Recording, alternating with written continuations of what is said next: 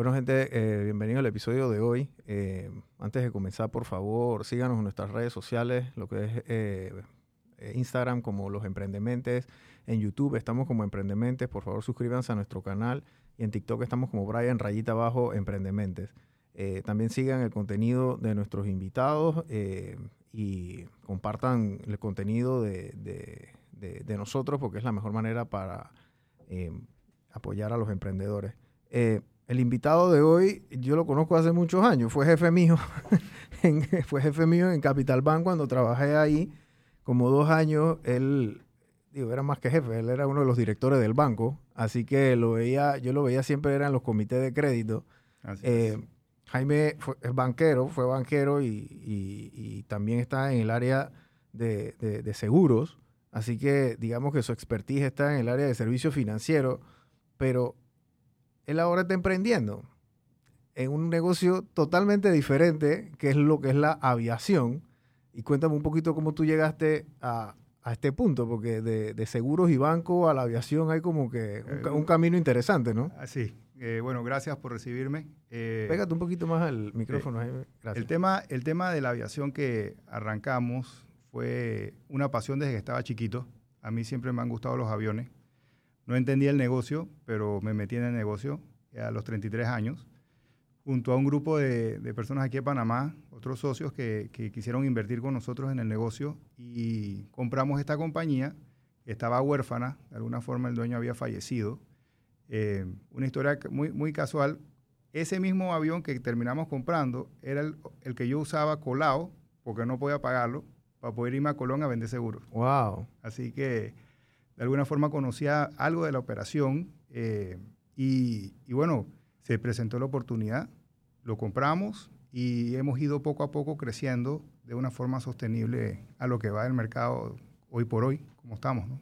El tema de, que usted, bueno, me dijiste que tenían tres aviones ya, eh, y esto va como que de, de, menos a más, digámoslo de esa forma, ¿no? ¿Qué tan complicado es sacar este poco de permisología y estas cosas? O sea, yo creo que el que quiera meterse en este asunto, esto no es como... No, a ver, el, tema, el tema de la aviación es un tema muy regulado. Eh, aquí en Panamá lo regula la Autoridad Aeronáutica Civil. Eh, nosotros, digamos, ya habíamos avanzado mucho en un proceso porque ya habíamos comprado una compañía que de alguna forma estaba operando. Pero comenzar de cero trámites y sacar licencias y sacar permisos eh, es bien difícil, tienes que hacer muchas certificaciones, tienes que hacer muchas verificaciones, gastar en cursos, mandar a pilotos a cursos, certificar aviones. Por ejemplo, uno de los equipos que, trajimos, que fue el, cambio de, timón de la compañía, fue cuando trajimos un equipo que es de fabricación americana, se llama eh, Quest, la, marca, eh, la fábrica, y el modelo es Kodiak.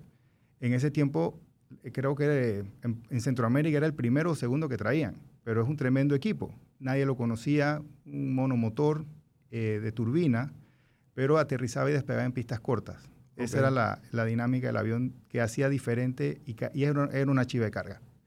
Eh, de ahí el reto fue certificar el avión en Panamá, a pesar que tenía una fabricación americana con todos los, los track records aprobados por, por, todos los reguladores en Estados Unidos.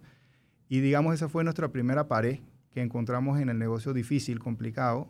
Eh, en ese momento tuvimos que hacer mucho, mucho, gastar mucho eh, e invertir en la compañía para poder certificar el avión y lo logramos.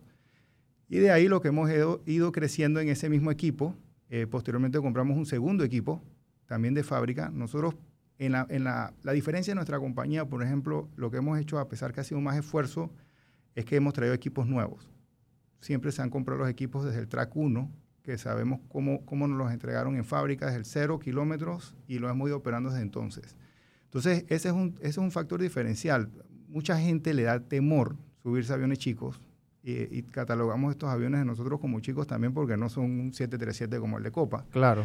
Sin embargo, son aviones seguros y lo que brindamos a nuestros clientes es ese tema de seguridad. Eso lo aprendimos de que, de que pues, como todo en aviación también hay un riesgo.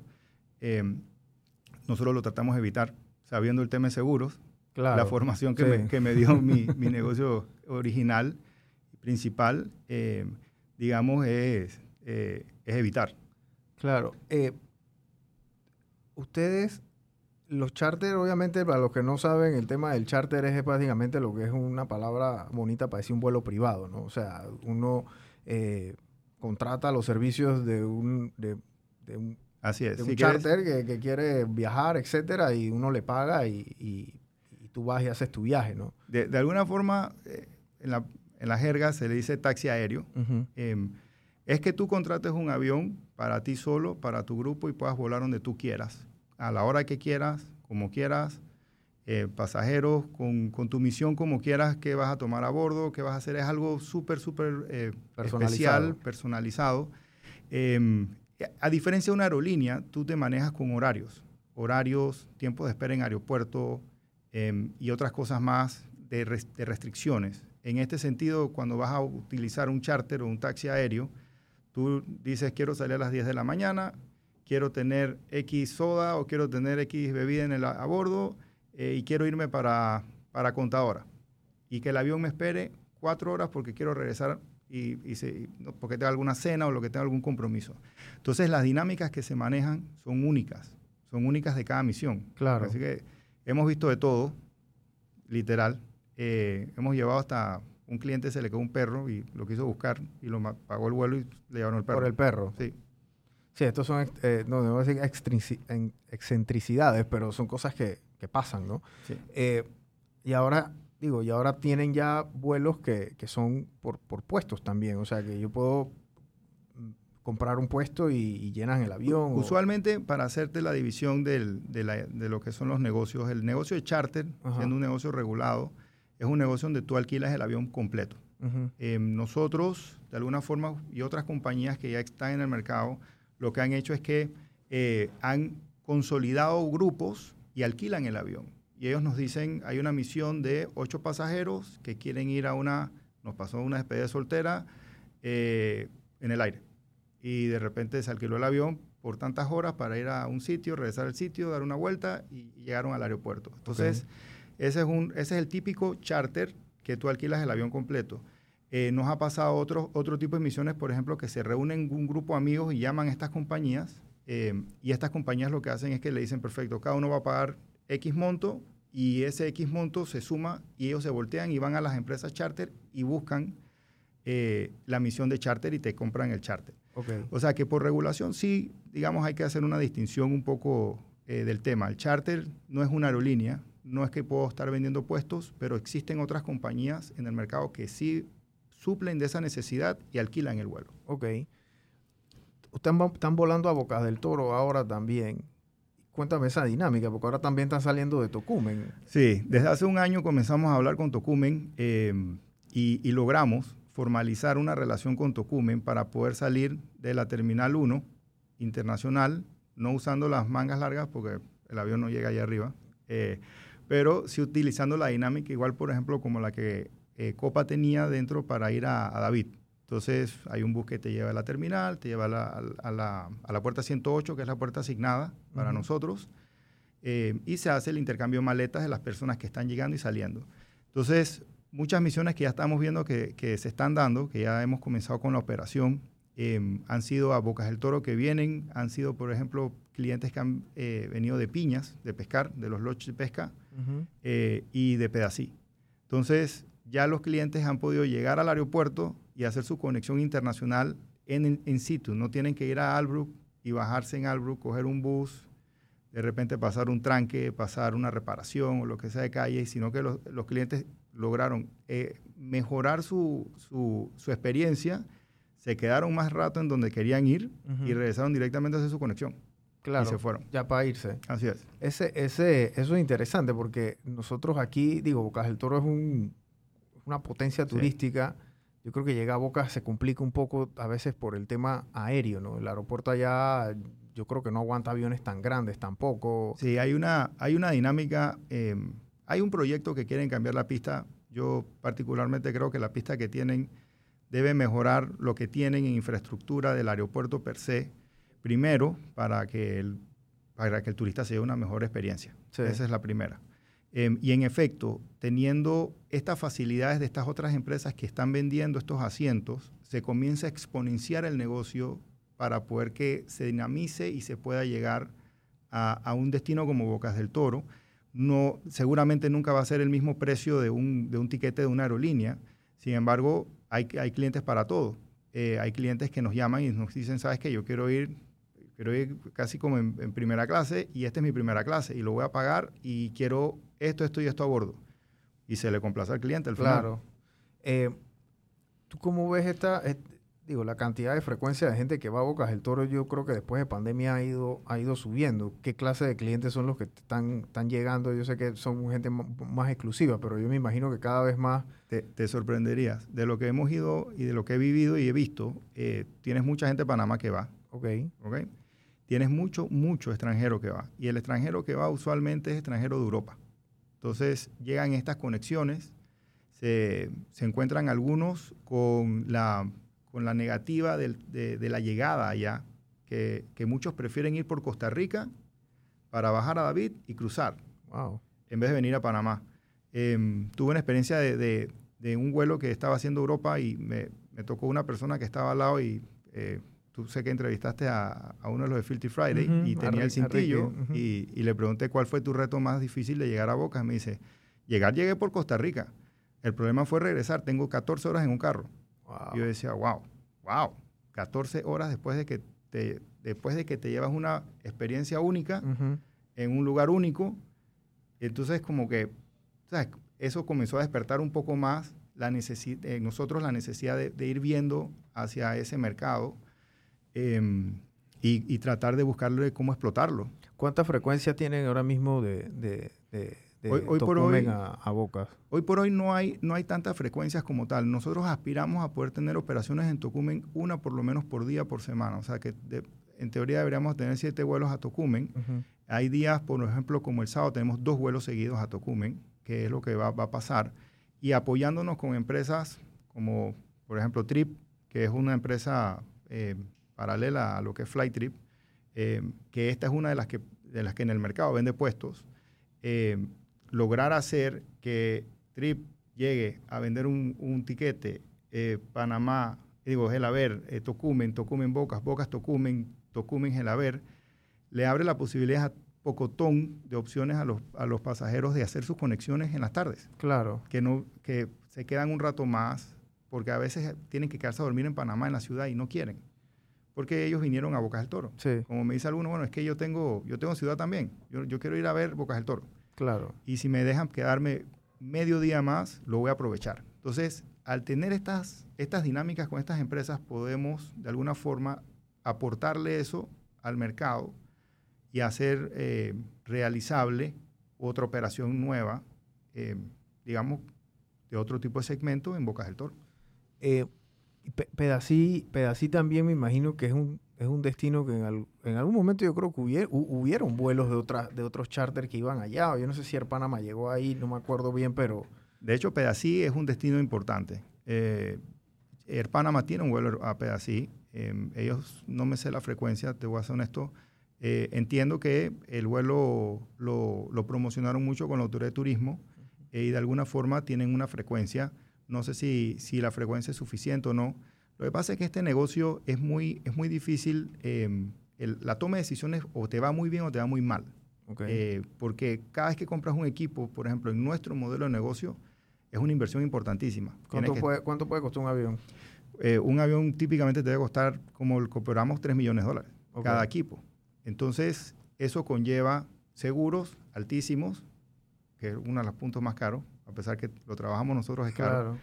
Eh, el tema de bancos, el tema de permisología, el tema de, pilotos, que es un reto en toda compañía como esta.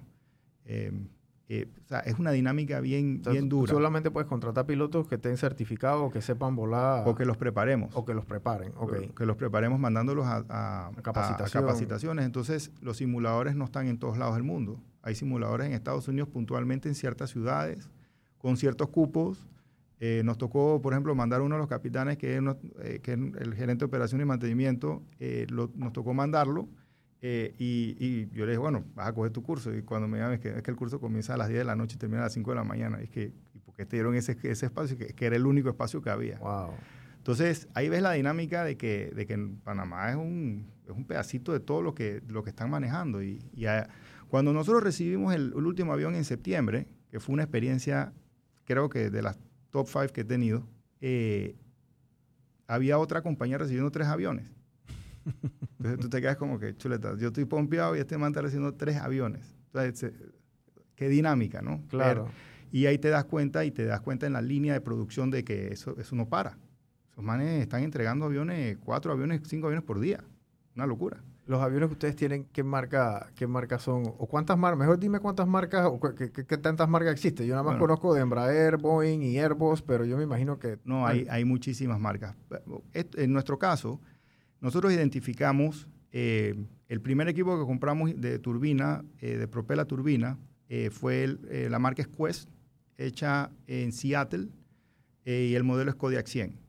Esto es una marca que es una fábrica que se hizo con, gente que trabajaba en Boeing y gente que trabajaba en Cessna y se unieron hicieron este, esta compañía, eh, la cual eventualmente fue vendida a otra compañía em, más grande que tiene aviones presurizados y digamos hicieron un portafolio diferente de aviones. Entonces, en, en principio compramos estos dos equipos estos dos equipos reemplazaron un avión que teníamos, que fue el que compré originalmente, que era donde me colaba para ir para Colón, eh, que era un, un, Piper Seneca 2. Era un avión viejo. Entonces decidimos, esto, esto no puede seguir, porque este es el mismo modelo de negocio que todo el mundo tiene en el aeropuerto, de traer equipos ya mayores, eh, porque uno consigue un precio más bajo, por supuesto, en esos equipos. Pero nosotros apostamos a, a meterle un poco más de, de, presión a la operación y decir, bueno, vamos a, vamos a sacar nuestros créditos y vamos a, volar tantas horas mínimo y tenemos que hacer esto y ya sabemos muy bien lo que hay que hacer. De ahí, en enero del año pasado, después que pasó pandemia y todo lo demás, eh, identificamos que necesitamos un avión con un poco más de capacidad de pasajeros y decidimos comprar un Gran Caravan, que es un Cessna, también fabricación americana en Wichita, otra marca, pero mismo modelo de avión. Em, y, fue, fue dinámico porque poner la orden, eh, bueno, es lo más bonito, ¿no? Eso como, como, o sea, tú llamas allá a Cessna y le dices que quiere un avión y ellos dicen, ah, bueno, dale, coge, o te ponen en tu lista de espera y te, preguntan hasta el nombre de... No, primero te ponen, primero, eh, nosotros lidiamos siempre con los, con los dealers regionales. El dealer regional casualmente fue el mismo que nos vendió los otros dos aviones. Entonces ya tenemos una relación de muchos años con ellos y le dijimos, hey, queremos comprar un caraván. Entonces nos dijeron, bueno, tenemos un slot que te entregamos en julio. Esto fue en enero. Pusimos la plata y nos fuimos. En julio nos llamaron y dijeron, oye, debido al tema de, stock y piezas y demás de, lo que pasó, la guerra, la verdad, eh, no te podemos entregar en julio. Entonces, ok, ¿cuándo? Fuimos para agosto. Y nos fuimos hasta septiembre, que ya finalmente dijimos, necesitamos el avión, tenemos que operar. Eh, y nos los entregaron. ¿Y ya ustedes habían mandado la plata? Sí, ya habíamos mandado la plata. el down payment y de ahí entonces el banco, no, el banco, un banco local nos financió, creyó en el proyecto y dijo, bueno, vamos, apostamos. Eh, y trajimos el avión. Cómicamente, después que el avión llega, tú tienes 45 días o 60 que ves el avión y no lo puedes tocar. Porque el avión hay que cambiar la matrícula, hay que nacionalizarlo, hay que hacerle de todo. Okay. Entonces eso es como si fuera un chiquillo que un merengue, un recreo no, lo puede, no se lo puede comer. Claro. O sea, ¿qué haces? Y tú estás pagando el financiamiento de eso. Pero, bueno, parte del proceso. Por eso te digo que es complicado el negocio. Parte del proceso y nos metimos de ahí a, a presionar y ver qué más teníamos que hacer. Se habló en Estados Unidos. Bueno, se resolvió todo. Imagínate que el avión tenía vuelos un sábado y esto se terminó un viernes a las 6 de la tarde la certificación. Wow. O sea que nosotros pudimos hacer la misión del sábado y fue los primeros vuelos que se hicieron casualmente a Tropic Star en Piña con todos sus clientes. Eh, y, bueno, te puedes imaginar cuando llegaron los clientes que olían el, avión y dice, dicen, pues vuela nuevo, y que, que está nuevo. Tenían nada más las horas de, la traída de, de, claro. de, Wichita acá, que podían ser 14 horas, 15 horas y ya. Y eso vuela directo, o sea, eso aguanta 14 horas de, no, vuelo. Eso va, eso hace más o menos tres escalas. Eso para usualmente en, un lugar que se llama Bronzeville, que está en Texas. Texas sí. De ahí cruza, si, hay, si las condiciones del weather están buenas, del tiempo cruzan directamente a Guatemala y de Guatemala a Panamá. Ok. Entonces, eso sí, cuando trajimos el avión tratamos de hacer todo el bombo y platillo que se podía, que el agua arriba del avión, que la fiesta en el hangar. Fue una, fue una dinámica interesante porque hacía rato que nadie traía un avión nuevo para operar lo comercial. Claro. Tú veías gente que sí, privados que compran sus aviones, y pero es para su uso privado. Pero, sí, ellos no hacen feria de eso. No, pero la apuesta, la apuesta que hicimos fue dura. Em, y bueno, la, la, estamos explotando, ¿no? Pero difícil. Sí, es complicado, ¿no? Y la dinámica de, de, de la movilización de un negocio a otro, porque como lo mencionaba al principio, yo vendo seguros. Mi negocio, yo comencé a los 19 años vendiendo seguros. Vendía póliza de carro, de ahí comencé a vender fianzas, de ahí me fui especializando, me preparé, estudié en la noche y trabajaba en el día para poder hacer eh, del negocio. Eh, ya ¿Quién se metió? ¿Tu, ¿Tu, familia era de seguro? mi, papá tenía una, mi papá tenía su licencia de corretaje de seguros. Ok. Eh, y digamos, en ese tiempo yo estaba aquí, iba a trabajar con, con él y con mi hermano en su negocio, y, pero no me gustaba lo que estaba haciendo. Y dije, ¿sabes qué? No. Y mi papá me vio un día que llegó de Colón, ellos trabajan en Colón, y me dice, ¿tú qué hiciste todo el día? dije, no, no me iba a trabajar más, papá, no quería hacer eso, estaba aburrido. Y no me gustaba. Entonces me dice, bueno, eh, ¿sabes qué? Le voy a hablar a, a, esta persona que se llama Raúl Murriz, que es casi mi segundo papá, y le dije, eh, te, va, te va a atender. Y voy a trabajar a CONACE, en ese tiempo Compañía Nacional de Seguros. Y bueno, me fui a trabajar 19 años ahí para aprender. Hacía todo lo que nadie quería hacer. Primero comencé en reclamos, archivando documentos en los files, haciendo ajustes, de ahí subía fianzas, ahí me fui por todos los departamentos uno a uno, sin paga. Aprendí. O sea, hiciste tu práctica no profesional ahí gratis. Así es, así es. Y se le debo mucho a, ese personaje, particularmente me, me ayudó muchísimo. Eh, fue mi mentor, así que eh, es como mi segundo papá, yo le digo, y, y, ahí aprendí. Y de ahí seguí, seguí, seguí. Y bueno, superándose, ¿no? Y tratando uno de echar para adelante. Y, y, llegaba a Colón a tocar puertas sin saber a vender, quién, me iba a abrir. Claro. A vender seguro. Iba uno a uno, uno a uno. Y hoy por hoy todavía tengo esos clientes que me compraron la primera póliza porque conocían a mi papá y es que, bueno, vamos a ir a este pelado para ver qué hace. Claro. Eh, y ahora les llevo todas las cuentas. Wow. ¿Cómo, cómo, háblame un poquito de ese tema de los seguros, cómo ha migrado eso aquí en Panamá? Porque yo creo que cada vez es un área más competitiva, yo creo que ya la gente se está dando cuenta de la importancia de lo que es una póliza. Mira, eh, el seguro antes, eh, a ver, vender un seguro es casi como vender un impuesto, nadie lo quiere comprar. Eh, nosotros, yo comencé solo mi firma cuando tenía 26 años, fusionamos, hicimos la firma que hoy por hoy es After Insurance Services, que es la es una firma de corretaje. Eh, mi socio, el que, más años me lleva, me lleva 10 años, que también trabajaba en Conacen cuando yo estaba, era casi mi jefe en ese tiempo. Em, y de ahí comenzamos a crear esta, esta firma. Con, por supuesto, mucho nervio. Mi mujer estaba encinta, eh, mi primera hija nació en noviembre de ese año, y eso fue en septiembre, agosto, septiembre. ¿Eso fue qué año? En el 2000, se me olvidó, 2000, hace como 18 años. Ok. okay. Y eh, y era el nervio. Yo decía, bueno, ¿y si, y si la cosa no sale bien? ¿Y qué pasa aquí? ¿Qué pasa acá? Pero bueno, yo dije, bueno, vamos a la candela, vamos.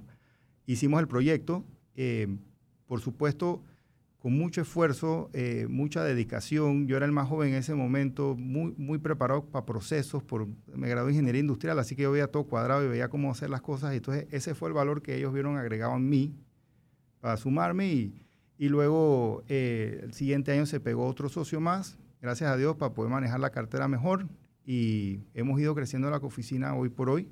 Em, que nosotros nos manejamos mucho en, en ámbitos más tipo pymes, corporativo. Eh, no, tenemos, tenemos clientes individuales, pero no son tantos, tantos masivos no tenemos. Em, y lo que nos hemos dedicado en ese tiempo es a vender este tipo de, productos. Y cómo ha ido migrando el tema de seguros, em, tú, tú lo viviste en pandemia, mucha gente no podía pagar los seguros. Había muchas compañías que tenían que mantener los seguros por el tema de bancos. Eh, anteriormente la gente como que decía, ah, sí, tengo el seguro, pero cuando llegó el momento de pandemia, la gente, por ejemplo, eh, te lo digo más a lo corto que pasó, eh, la gente comenzó a tener mucha más conciencia de tener el seguro. Muchas, muchas compañías, por ejemplo, que habían cerrado y volvieron a abrir, se dieron cuenta que se habían inundado, que se había dañado todo, porque no podían ir a ver la oficina. Claro. Em, pasó, le pasó a varios clientes de nosotros cosas así, bueno, sin decirte eh, cosas más negativas de, fallecimientos. Em, fue una dinámica difícil. Em, esto, digamos, había pasado en un tiempo que fue cuando tuvo, en, el 2005, Estados Unidos que cayó y también hay, hubo como un traslape, todo, todo cambió. La gente yo creo que ha ido madurando y han visto el tema del seguro. Es un negocio muy agresivo. En Panamá hay muchos corredores seguros. Y lo que nosotros hicimos fue crear valor agregado. Claro. Fue crear valor agregado al producto que vendemos. Eh, estuvimos participando en una operación bancaria que ya, no, ya no participamos de ella. Eh, y eso nos hizo pues tener algo más que ofrecer a los clientes diciéndoles no solamente te voy a vender un seguro, sino que si necesitas una relación de banco yo te llevo al banco. Entonces comenzamos a cambiar la dinámica del negocio y lo llevamos un poco más corporativo. Em, cualquiera puede vender un seguro. Entonces eh, queríamos darle ese valor agregado a los clientes y también nuestros servicios, por ejemplo, mi celular, a mí me preguntaban, ¿tú no apagas el celular? Y que no, a mí me, pasa que a las 3 de la mañana me llamó alguien, pues se chocó y me toca atenderlo. Y, claro. Y bueno, a veces me toca ir al lugar. Eh, porque, porque, bueno, la situación. parte del trabajo. Porque la situación lo amerita. Claro. Cual sea. Eh, pero los clientes ven eso y, y eso creo que hace que, que, nosotros hayamos podido crecer en el negocio donde, donde lo hemos hecho. El, digo, para que la gente entre en contexto un poquito, el, el corredor de seguro y la aseguradora son cosas totalmente diferentes. La aseguradora es literalmente la que asegura el bien, el corredor de seguro es como tu asesor, ¿no? Como el que te vende la póliza, pero como es algo tan técnico y tan propio, es un servicio que la gente necesita asesoría y también necesita alguien idóneo para eso, ¿no? Yo creo que el corredor de seguro tiene que tener idoneidad. Sí, no, nosotros tenemos que, digo, para sacar la licencia tienes que demorarte un año sacando licencia en cursos, exámenes, pagas tasas, te revisan. Nosotros como con, el tamaño que estamos ya, por ejemplo, tenemos que tener un oficial de cumplimiento, nos verifica WAF, o sea, es un negocio también muy, regulado. regulado. Y sí, nosotros somos la parte comercial de la aseguradora. La aseguradora es muy buena haciendo lo que ellos hacen, pero necesitan esa, esa cara comercial que les traiga más negocios. Entonces, nosotros nos hemos abocado con la mayoría de las aseguradoras, pero siempre hay unas consentidas que otras para cada uno de los socios eh, y digamos, y más empáticas. Y lo que hacemos es que vendemos full sus productos eh, y buscamos siempre cómo adecuar los productos a la necesidad del cliente. Em, por ejemplo, alguien, alguien que tiene em, tres o cuatro propiedades entre oficinas o casas y demás, eh, lo peor es que tengas como 18 pólizas andando, porque se te olvida pagarlas o porque se te olvida renovarlas. Entonces, nosotros tratamos, por ejemplo, de, achicar todo a una sola y, o a un par, dependiendo de los riesgos. Entonces, tratamos de buscar como una dinámica que, de ponernos en el lugar de la persona, de decir, ¿sabes qué? Qué pereza tener, prácticamente tienes que tener un file nada más de seguros porque es la cantidad de pólizas que tienes. Entonces, tratamos como de, simplificar eh, y de traer ese valor agregado al final creo que eso es lo que, lo que suma. Si tú te chocas, lo primero que tú quieres hacer es no llamar a la aseguradora. Claro. Es que, eh, J, eh, encárgate. Chao. Sí. Y eso significa, voy a buscar el papel, traer el papel, la aseguradora te quiere tumbar un dólar, yo no me voy a tumbar un dólar, todo eso. Sí. ¿no? Eh, y bueno, ese es el valor de los corredores. Eh, no, las aseguradoras tienen su negocio y, el negocio de la aseguradora es tratar de, pagar lo, que corresponda según ellos justo y para nosotros, digamos, lo que corresponde es otro. Entonces tenemos que llegar a un punto intermedio. Y, el corredor va a hacer eso por, ustedes, el corredor, porque usted no, el que el mortal que va a la aseguradora, eso es sí, pelea de eh, tigre con burro amarrado. O sea, es una dinámica complicada, pero ese es el valor agregado al corredor. Ahora, yo estoy seguro que las aseguradoras después que me escuchen no van a estar muy contentas, pero es la realidad. Bueno, sí, es que eso, sí, hay discrepancia, ¿no? Hay eh, interpretación, como dicen los abogados de la, de, la póliza o lo que sea. A las aseguradoras le pegaron durísimo en pandemia. Muy porque todo el mundo estaba, o sea, digo, hubo tanta gente enferma, todas estas cosas, y yo creo que esa es una clase de, negocio que, le, fue mal porque... El tema, el tema, mira, primero comenzaron que es que si era pandemia no era pandemia, si tenía cobertura o no tenía cobertura. Las pólizas te dicen, claro, si hay una pandemia no te, no te pago. Pero cuando dijeron pandemia, ya había pasado un pocotón de tiempo. Y ya tenían cuentas de gente que se gastó en el hospital un millón y medio de dólares y se murió. Y no solamente la póliza que pagó de salud, sino que el tipo estaba seguro en vida. Entonces pagaron doble. Eh, y, complicado, ¿no? Porque, porque fue una época muy difícil, no, no se conocía. Eh, las secuelas, por ejemplo, de clientes que tenemos con COVID quedaron y las pólizas tienen que seguir pagando. Entonces, yo sé que a veces la gente dice, no es justo que me suban la prima en la póliza de salud, que es la más complicada, pero, pero es que no hay, tienen que ver un negocio donde la aseguradora también no pierda, porque si no, entonces no hay póliza. Es que sí, no hay seguro ya, ¿no? Es, es sencillo. Entonces, si, si la aseguradora tuvo una siniestralidad muy alta, te, te, la, va, te la va a te, va a extender ese costo a, su cartera de alguna forma, porque ellos no lo pueden asumir todo. Em, pero pandemia fue una dinámica, dinámica difícil. Em, yo, nosotros tuvimos varios casos complicados en, en, la oficina en pandemia, de incluso fallecimientos.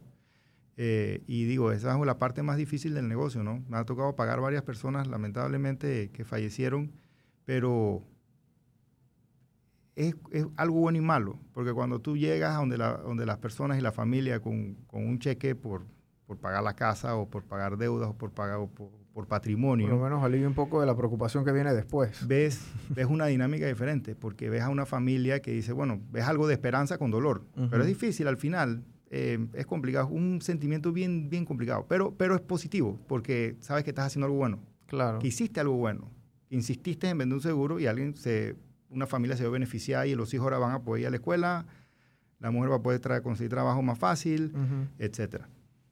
Eh, para las aseguradoras fue difícil y para el negocio de ustedes también, porque ustedes dependen de las pólizas que venden y de los pagos y todas estas cosas. O sea, eso también les golpeó a, lo, a los corredores fuerte porque... Yo, yo recuerdo en, mi, en, nuestro caso particular, yo regresaba de viaje, de un viaje de familia que nos, nos invitaron, eh, los sueros, eh, a, a Europa, y yo llegaba una semana y media antes que cerraran el país.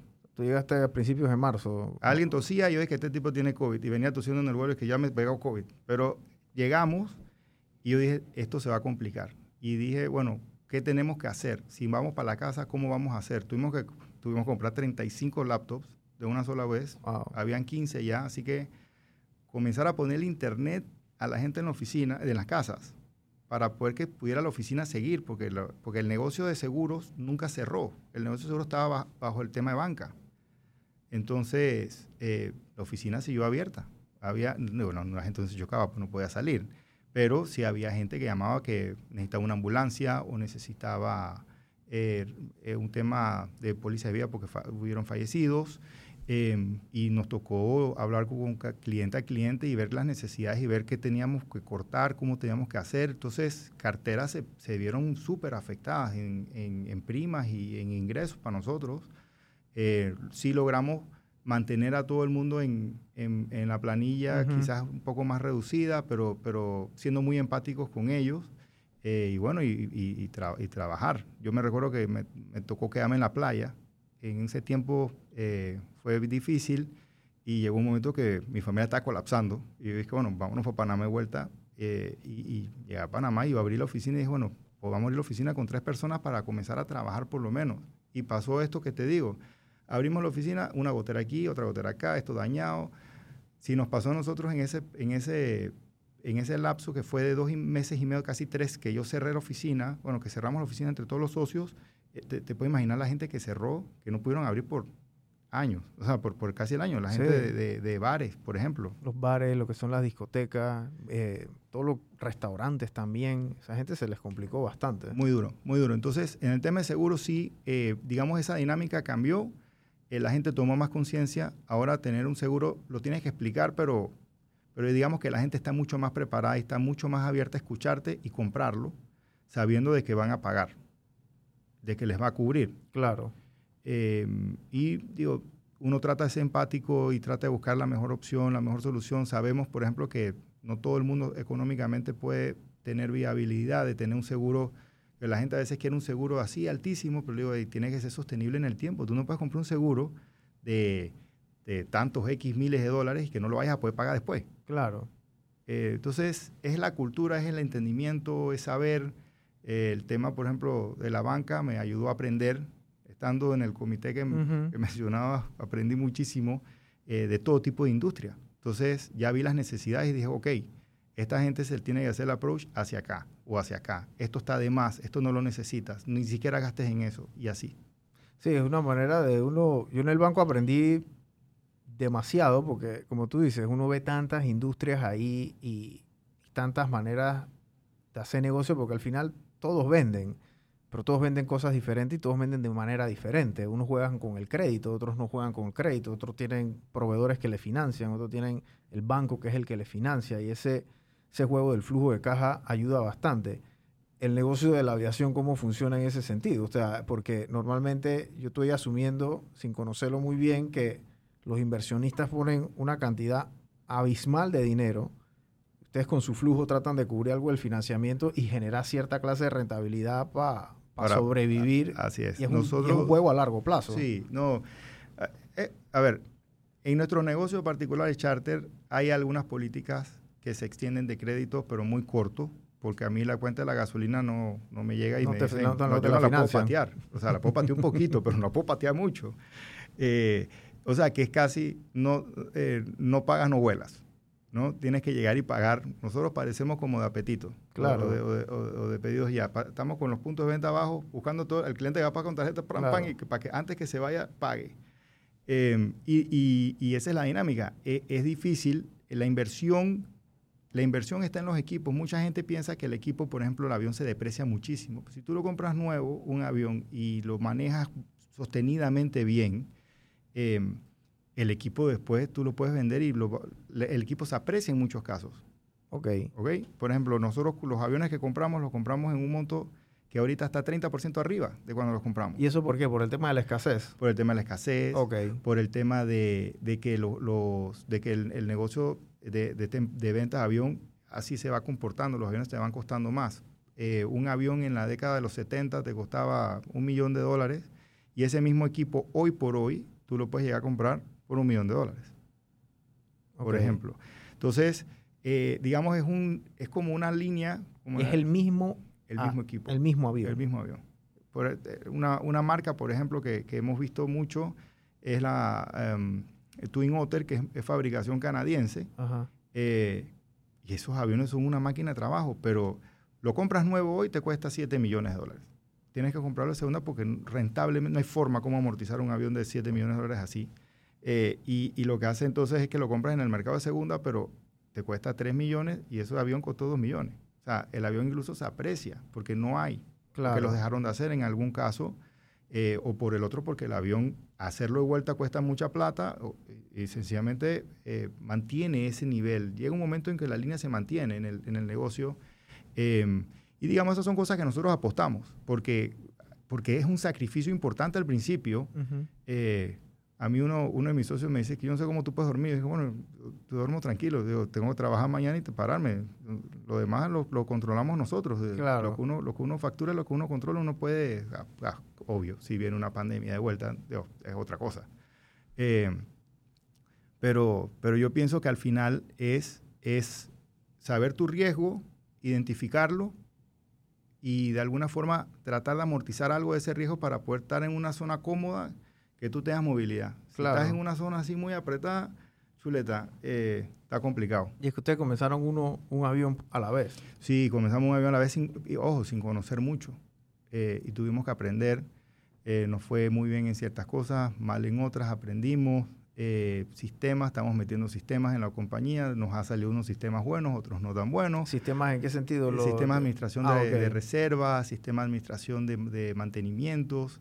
Entonces, todo es una dinámica que, ya uno a veces, yo al final de la tarde a veces ya llego como catriboleado. Y dije, chuleta, terminé en AFTA un rato, me fui para, para los aviones otro rato, entonces, pero, pero al, cuando ves lo que has hecho, es una satisfacción, porque, porque en AFTA, por ejemplo, tenemos una buena cantidad de empleados y, muchos dependen de nosotros. en AFTA somos 55 personas. En el otro negocio somos 14. ¿Y cuánta gente indirecta está? Entonces, esa, eh, para mí eso es una satisfacción, eh, la primera, haber creado, hacer. Eh, me acuerdo en la escuela, cuando en quinto año me decían que no, es que tú vas a tener que estudiar esto porque tú eres un desordenado. Y es que yo voy a ser ingeniero. A mí no me importa qué ingeniero, porque yo voy a ser ingeniero. Y yo me, me, dediqué y voy a ser ingeniero y me fui de civil, me cambié a industrial, pero fue, terminé. Y soy ingeniero industrial. Y así todo ha sido como reto. Eh, al final, eh, nunca pensé estar involucrado en un tema de banco y estuvimos involucrados en un tema de banco en un nivel súper alto. y eh, complejo. Y complejo. y lo aprendimos y, y, lo vivimos y tuvimos buenas relaciones con mucha gente y pasamos de ese tema y bueno, ahora salió este, otros no salió bien. tuvimos una experiencia no tan buena teniendo paneles solares. Eh, ahí no nos fue bien. ¿Cuáles eran los retos de, ese, de, ese, de ese negocio de paneles? Primero... Porque eso fue una moda aquí en Panamá. mucha gente, mucha gente quiso meterse y... Eh, nosotros nos metimos a hacer una planta de 10 megas. Y no llegamos a más de 2 megas, tuvimos que de alguna forma decir, a esto hay que venderlo porque... Esto, ¿Y por qué no llegaron a, más de 2 ah, por, por, un lado, las reglas cambiaron del juego cuando cambió gobierno en ese momento. Eh, digamos, le dieron prioridad a otras energías eh, y esta quedó regasada y entonces, ¿sabes? Producían a más de día, tenías que, para poder llegar al break-even, tenías que tener tantos paneles sembrados y dijimos, ¿sabes qué? Esto nos está tomando demasiado recurso, tiempo, ganas eh, y como dicen, cut losses. En ese momento dijimos, bueno, vamos a, salir de esto. Perdimos plata, eh, gente que yo llevé a la, mesa no le fue tan bien. Pero bueno, como todo, no todo puede salir bien. Hay otros negocios que sí han salido bien. Eh, y bueno, hemos tenido, no todo lo que brilla ha sido porque, porque sí, hemos tenido eh, caída dura, pero, pero nos hemos levantado y hemos seguido. Claro. Eh, ¿tú, cómo, ¿Tú cómo ves este tema de, bueno, obviamente meterse a competir en temas de aerolíneas aquí en Panamá es extremadamente complicado, pero beneficia mucho que haya más oferta aquí en Panamá. Por supuesto, yo creo que aquí, a ver, tú siempre vas a tener el, el role model de toda compañía de aviación en Panamá, que es Copa. Tú ves a Copa y todo el mundo, o sea, ese es el establishment. Copa, Copa es lo que es. Em, sigue, sigue siendo, por ejemplo, una bandera importante, la bandera local que es el Panamá. Eh, hubo una bandera que cerró, lamentablemente, digamos, yo no, desde mi punto de vista, quizás equipos no eran los adecuados. Eh, pero el tema en aviación es que si tú no sigues invirtiendo bien, no vas a llegar a nada, desde mi punto de vista. Entonces, nosotros de una forma sostenida hemos identificado que el sacrificio es traer equipos nuevos, estamos trayendo equipos nuevos. El sacrificio es tener gente preparada, estamos gastando en gente preparada. Quizás no vamos a tener la rentabilidad más grande del mundo, pero vamos a tener una rentabilidad sostenida y que al tiempo los equipos, si los tengo que vender, los voy a vender bien, porque están bien mantenidos. Nosotros tenemos dos mecánicos de planta Claro. Que todo el día están viendo los aviones para que nada pase, nada pare.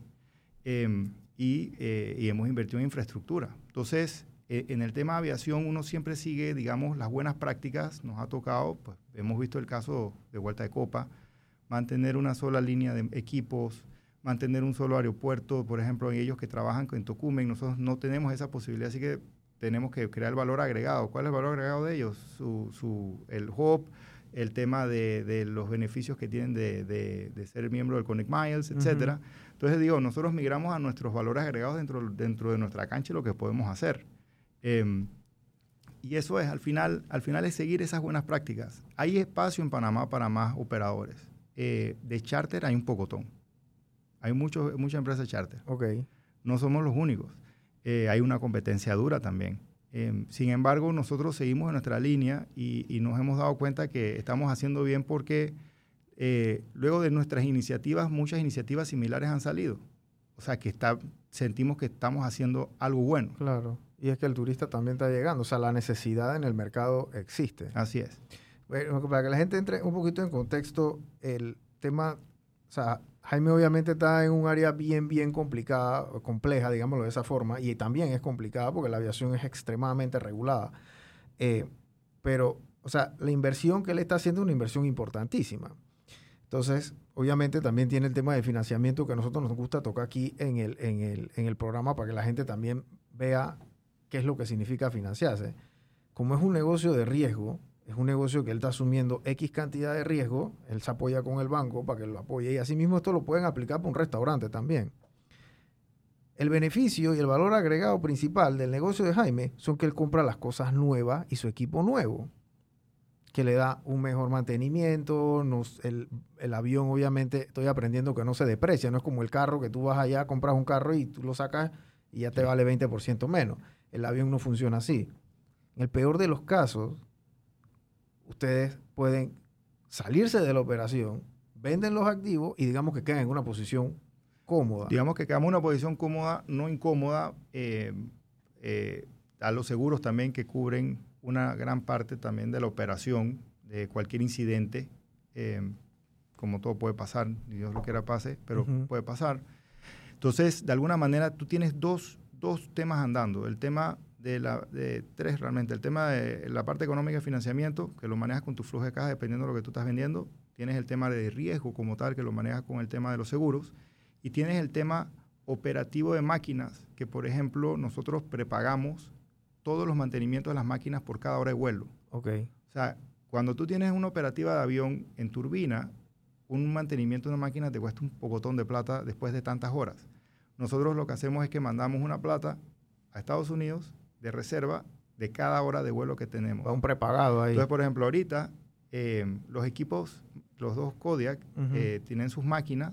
Cada máquina, la máquina es lo más caro en el equipo. La máquina puede costar una máquina 800 mil dólares, solamente el motor. Y ahorita nos dieron una oportunidad para traer dos motores nuevos y pasar los motores viejos a la fábrica, de, como hemos ido manteniendo. Y eso es algo que vamos a ejecutar ahora para ponerle motores nuevos a los aviones. Eh, y eso le crea otro, otra dinámica, un valor nuevo, es una tecnología de 10 años nueva, etcétera. O sea que... Más eficiente también. más eficiente. Sí, tú, porque la aviación es un negocio también como de... eficiencia. De eficiencia y de centavos también. Todo, va sumando. Todo va sumando porque al final del año ese, ese, ese balance es así. El equipo nuevo también te da una, una ventaja de que si tú quieres comprar otro avión más grande, tú puedes vender parte de tu equipo y compras otro y todavía tienes un valor ahí dentro. Así es. Hace poco, cuando, hace poco estamos operando un equipo que, que nos, digamos, nos puso más en el mapa, que era un, un equipo superior de dos motores presurizados. Era, era un fancy, era un equipo fancy. Eh, y eh, llegó una oportunidad de venderlo a un grupo en Brasil. Eh, yo no había vendido nunca un avión. O sea, fue una buena experiencia. Gracias a Dios no me tocó ningún maleante que lo comprara. Eh, la gente tenía un negocio muy parecido al nuestro en Brasil. Eh, y lo que hicimos fue que vendimos el avión. Y el avión se fue prácticamente en el momento que teníamos que seguir poniendo un poco más de recursos para, para seguir haciendo los pagos del siguiente avión. Y eso nos dio un alivio porque hicimos una, una, buena operación eh, y logramos un, vender, sacar un buen cash y poder terminar de, de, pagar, por ejemplo, el que compraron el que compramos nuevo. Eh, aparte de que en ese mismo momento habíamos hecho la inversión de comprar un hangar, donde metíamos todos los aviones, un hangar más grande. Claro. Entonces, el año pasado fue un año, fue un año complicado, fue un año de buco, buco ajetreo. Eh, y mucha inversión. mucha inversión. Entonces, lo que pasaba es que nosotros siempre guardamos los, los dividendos los guardábamos, no, no, los repartíamos de la compañía. Entonces eso nos dio esa, ese momento de, de cambio. Eh, en todos los negocios tú tienes un momento de cambio. En el de seguros me pasó con un cliente que, me, que, que le hice una fianza y en ese momento el cliente no había conseguido la fianza. Y, iban a perder el, el, negocio, en un negocio gigante. Iban a perder el negocio en ese momento y yo hice mi fianza y cobré mis 2.500 palos de prima. Con mi comisión le dije a la segura paga mi comisión rápido que quiero mi plata y, el, y cuando le fui a cobrar al cliente, él me dice, tú no sabes lo que tocas hacer. Es que, man, yo quiero que me pagues mi prima, he trabajado todo el día, estoy cansado, dame mi plata. Esto mismo pasa acá. En un momento dijimos, ¿sabes qué? Si no hacemos el, si no cambiamos esta dinámica, ya la compañía va a seguir siendo igual que las demás. Y Aviones viejos. Eh, mismo, todo así, como que... cuatro por un dólar. Island Mode. Ahí vas. Y dijimos, ¿sabes qué? Vamos a meterle pie de acelerador. Y digo, ha sido una experiencia muy bonita, muy complicada sacrificio en la familia, que ya no voy a almorzar a la casa o de, vez en cuando y la reclamadera y todo el tema. ¿Tú cuántos hijos tienes? Yo tengo, yo tengo tres, tres hijas eh, de edades complicadas ahorita, 17, 14 y 9.